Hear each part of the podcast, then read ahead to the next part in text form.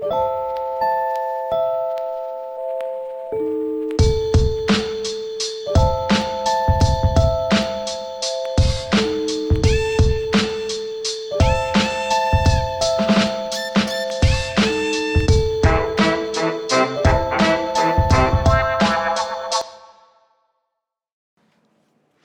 this is Donna Otto, and we are Modern Homemakers. Welcome, welcome, welcome. I'm sending these podcasts to you wherever you are.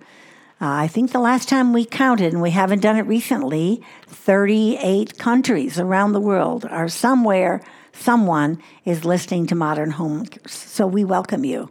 And we'd love to hear if you're new to the ministry, if you're new to listening to these podcasts, will you just send us an email that says, I'm listening from?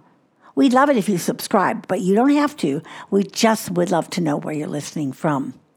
We are in the middle of just something I love to do, sort of two things or maybe even three things at one time. So we are teaching through the Sermon on the Mount and the subjects of each of these portions of the sermon. We are taking bunny trails off of and talking about the predominant topic. We recently were in Matthew chapter 5, where God tells us to be angry. Be angry. Well, he doesn't say it there. He says anger is like murder. Ouch. And then Paul tells us later in the book of Ephesians that we are to be angry, but not sin. And just a quick review anger is an emotion given to us by God. And from God's perspective, anger and laughter are just emotions. But what are we doing with them? So, we are today doing the third session in a five session, five session or four session series on the subject of anger. So, this series, we are talking about anger in the Word of God, anger in the world, and anger in your world. We recently talked about what presses me to get angry, what causes me to get anger to rise up and to act on it. Well, well, two of those things are your goals are thwarted. You know, you're in the car, you've got a goal, you want to get there 15 minutes early. Okay, you just want to be on time. And the traffic is crazy. Your goal is being thwarted uh oh, can't be there on time. That'll be embarrassing. Oh, she's the friend who always is early. Oh, it goes on, doesn't it? it our goals are, are teeny and minuscule, and sometimes we even know it's a goal. Or something I value is threatened. Someone I love is threatened. Boy, I can be angry about that. I can be angry and chain that anger from what actually happened to that value all the way down to whose fault it was. Today, I want to talk to you that anger is really about you. Ouch. You know, every time I say a statement like that, I want you all to know that I may be teaching it, but I want you to know that I am learning it. I am learning it. I'm going to give you some tools. The first time that I came encounter uh, with with anger, anger management, my own realization that I had a hot fuse was um, with my husband. We were recently married, and he I did whatever it was. I can't remember the situation. My husband would laugh. If he were here right now, he'd say, But I can. because he has a better memory than I do. But I popped off about something and he said, Wow, I didn't know you had such a short fuse. Guess what? That made me madder than whatever it was that I don't have a short fuse. Most of us who deal with anger do have a short fuse. So, people are not sensitive to me. They keep making mistakes. They violate my laws. They hurt me. And I need to let them know about that. If I do not stop them, they will keep on hurting me. I need to take care of myself. Does this sound like anything you've thought or heard? Or maybe you've been in a counselor's office who has told you Set boundaries. You shouldn't take that. You should take care of yourself. Well, I want to say that I encourage you to seek professional help, but I also encourage you to have a very good balance between what the Word of God says and what a professional counselor said. And if you can find a professional counsel counselor who says to you that he believes in the Word of God and has filtered what he has learned about the study of man, psychology, through the study of God, theology, I think you'll find a good answer to the situations you'll bring. Anger is really about you. Your goals are thwarted. Your values are devalued. There's been an injustice in the kingdom. Does not have anything to do with stop and hurting me and I'm angry and I'm going to retaliate. So today we ask again, where is the anger in the word? Where is the anger in the world? And where is the anger in you? And I think we're going to look today to learn to recognize the many faces of anger. So, preserving personal worth. Does anger rise up when you're feeling blessed, affirmed, or rewarded? Or does it rise up when you're being devalued? When your worth has just been smashed. Your worth. Think of that phrase. What is your worth? And what is your worth in the kingdom of God? And whose righteousness is it? Yours or yours because God's righteousness is yours? Now, we lose a job, a relationship ends, a marriage is crumbling. There are a lot of reasons that we feel devalued. Our worth is in God, not in ourselves. Psalms 8, verses 4 and 5 will remind you of who God is and who you are. So, preserving essential needs, love, encouragement, respect, a place to be and to receive the one another's of the scripture. There are so many, especially in the new covenant, that talk about the one another, love one another, pray for one another, serve one another. People are God's way of meeting some of these needs in our life. He sends them to us and we need them. When these needs are not met, we get angry. And we want to be angry at that person by saying, Don't you understand what my needs are right now? I hear that the most often when we talk um, in marriage situations. I talk to the woman, David and I talk to the couple. The couple will say, He's not meeting my needs. She's not meeting my needs. When someone tries to meet your needs, it's never going to be enough. Do you want me to say that again? It's never going to be enough.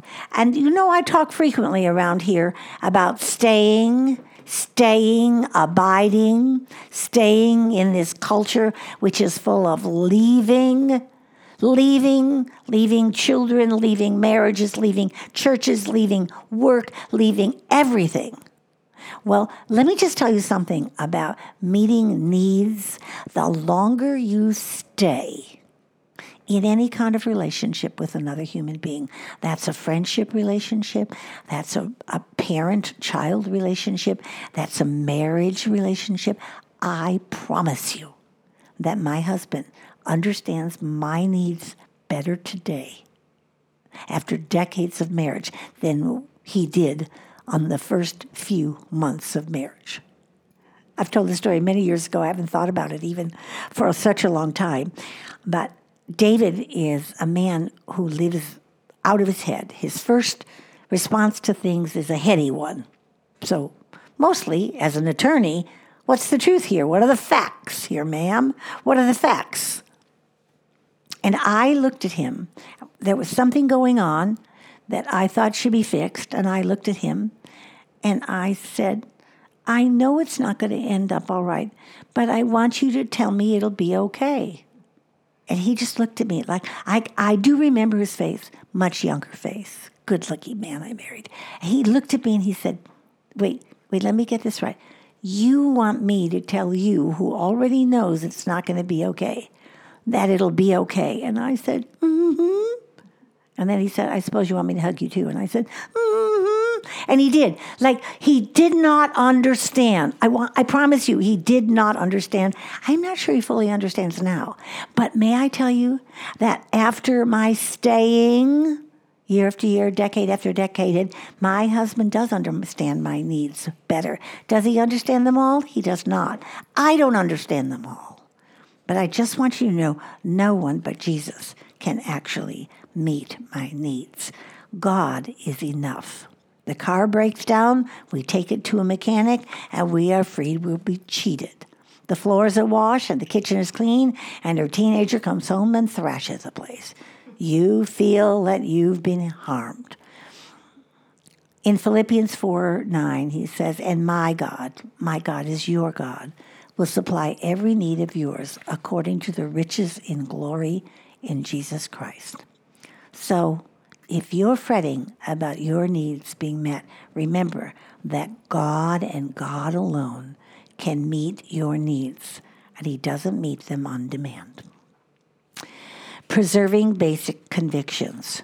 We need a cadre of firm principles, beliefs, convictions to live our lives. They're what we base our decisions on. They're how we make our choices. But when these convictions cause us to get angry because someone, some someone else's, like a church or a neighborhood or a school or a country or the rules for COVID are not following them, well, the conviction has become more important than the person. Now, in 1 Corinthians 8 1, Paul is talking to the people at Corinth, and he says, Now concerning food offered to idols, we know that all of us possess knowledge. This knowledge puffs us up, but the love builds up. It is possible to be so full of God, principles, truth, and knowledge that you are no earthly good. But the Holy Spirit lives within you. Hmm.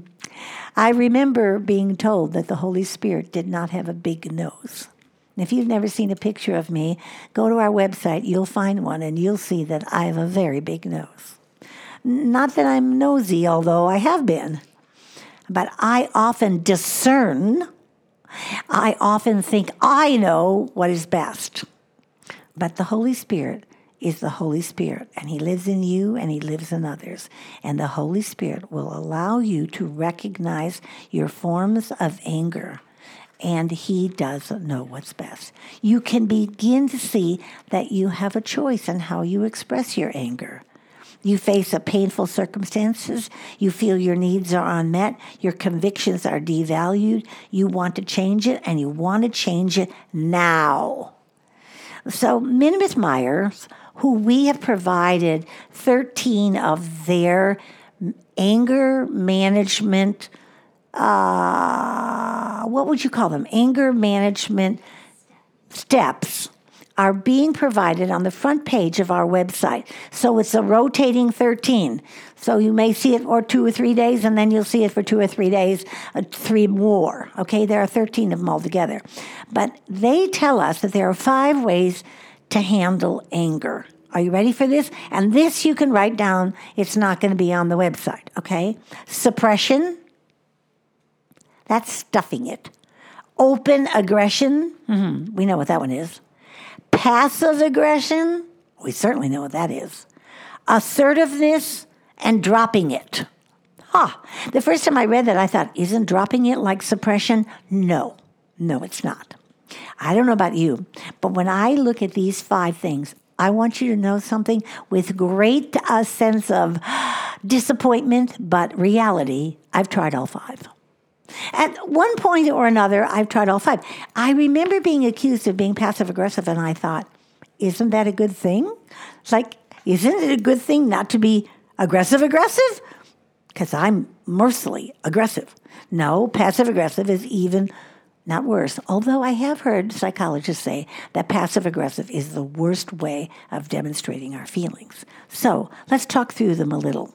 Why do you suppress your anger? Is it fear? Of your image or remembrance of someone who expressed anger to you in a poor way, so you suppress it. Usually, if you suppress your anger, it just acts like trash in a trash can. And after a while, it blows up. I don't know about you, but I've had that experience. I remember having that experience and remembering this truth as I was doing it. I, I, I remember this truth as I was doing it. Like I could feel the layer of trash. Oh, and that was from long ago. And that one's from what? And they were coming out of me one at a time because I had stuffed them in there. And now the trash can had mixed together with all that trash. Think about it. Think what happens when you put too much trash in the trash can and they mix with chemicals and smells and issues, and then all of a sudden, poof, you got to get it out of there. And you, out it goes. Open aggression. This we see a lot of in it's the rage in the world. It's on the road. I, I can tell you that I remember the first time there was road rage in America. It was all over the news. We don't even talk about that anymore. But rage is found on the road in your home. It is blame, it is intimidation, it can be bickering or criticism or griping. The critic who just gives you the critical look. In our household, growing up, we had one child, and then we took in my husband's sister's three children. So we had four children, three adults for part of the time and two adults for the other. They were all there. They were the suppressors, the open aggressors, the passive aggressors, the asserters. They were all there, showing up at different times. Boompa, dad, head of household, brother to the sister, uncle to the three, father to the one, husband to me, he developed what the kids used to call the stink eye. And it was, it was really a combination of, of open and passive aggression because you could see him give you the stink eye. You felt badly about it, but he wasn't willing to say, You are doing. Well, he did not like that at all. Um, he was not open about it. He gave the stink eye. And the passive aggressive part was when it began to be something that he would be frustrated with. Now, my husband is very quick to learn and to change, but not fast enough that the stink eye didn't settle and that he still gets, is that the stink eye see, Uncle David? Assertive. This form of expression is much like the Ephesians 4:26 and that is be angry but don't sin. Address what has happened, explain how you feel, ask for change but don't demand it. Or don't be crushed if it doesn't happen. Trust God for the change. This is was so helpful to me. When I came to this, I thought, oh, wait a minute. I can actually say, I can actually say, hey, babe, I'm angry about this, but I don't say it in a sinful way. And then I can, if the person is willing to listen to me, I can express what I feel about it and what just happened. My husband to this day says, when I make time to do that, he learns a great deal about me. Remember what Paul says in Ephesians that we are to speak the truth in love. And if I've just been crushed and it hurts, I'm not to be speaking it in anger. I'm to be speaking the truth of how I feel in love. Make sure you use a model that is useful to you. One of the things that is useful to me that I learned many years ago are the four C's commending, concerning, counseling, and challenging. And not challenging with your hands on your hips, but the challenge is here's what would have been better if you wanted to think about it. And lastly, drop it. I went through a period of time after the first gas crisis in America, gas shortage, which is 30 years ago. And I decided that when I made errands, I was going to put a list of errands and I was going to start out of the house and make all the errands and only turn right and then get back home by only turning right and then I would be at home. Got it? Turn right. I'm afraid it kind of stuck. Yeah, I think I'm a little compulsive about things. Okay, I think I'm a lot of compulsive about things. But we're driving, and my husband, I will say this about my husband, I say it to him frequently. He's the best driver I have ever seen, I have ever known, I have ever watched, I have ever ridden with. I'm totally comfortable with him. And I have been in cars where really I'm thinking, how do I say, could you stop at the light? I'll catch a bus. Because uh, they're stopping, they're starting, they're pushing the brake, they're, they're weaving down the lane, they're, they're saying things about the other drivers. It's just a terrible thing. So my husband is in the car and we're going to run errands. I forgot that he was driving. I thought I was driving. And suddenly he starts to turn left and I say, Don't you want to turn right? And he looked at me. My husband is not given to loud voice, not at all. And he looked at me and he said, Does it really matter? As he took his fist and hit the center column of the driving steering wheel. And I looked at him. It was such a perfectly placed line. I thought, no, no. I said, no, no, no, it doesn't matter. It doesn't matter at all. I'm really sorry. So drop it is like that. You ask yourself, whatever that little anger thing comes up, you say to yourself, does it really matter? I'm amazed at how many times that little phrase has kept me from saying something that I didn't need to say. Does it really matter? Drop it. Don't mention it. What is the truth? David is not perfect. He doesn't turn right all the time. Ha ha ha ha. It's a lot about learning timing and topic. Sometimes it's just a bad time. Sometimes the topic needs to be dropped. Sometimes the topic needs to be brought up with other topics that are like it. God forgives us and we can forgive others, even if what they are doing is wounding or hurtful to us. Ross Campbell, in his book, How to Really Love Your Child, he presents us with an anger ladder. And the lowest rung is biting and hitting. And I want to remind you about that. I'm going to remind you the next time we're talking about this, the last session, about what God says to Cain in Genesis 4. Why are you angry? Cain has a chance here to realize that he is angry because his needs are not being met by his brother. The sin of not trusting God is crouching at our doors always. Daily we sin, daily we sin to each other. We are saved from sin for eternity. Does it really matter? Be sure to know and understand what God is causing you to even bring into a conversation, but abandon our ways, resting in Him sinning and anger are not his ways. I'm Donna Otto. This is Modern Homemakers, and we will continue our anger series with one more session. Remember, the common begin and the uncommon finish. Go out and memorize the phrase. Does it really matter?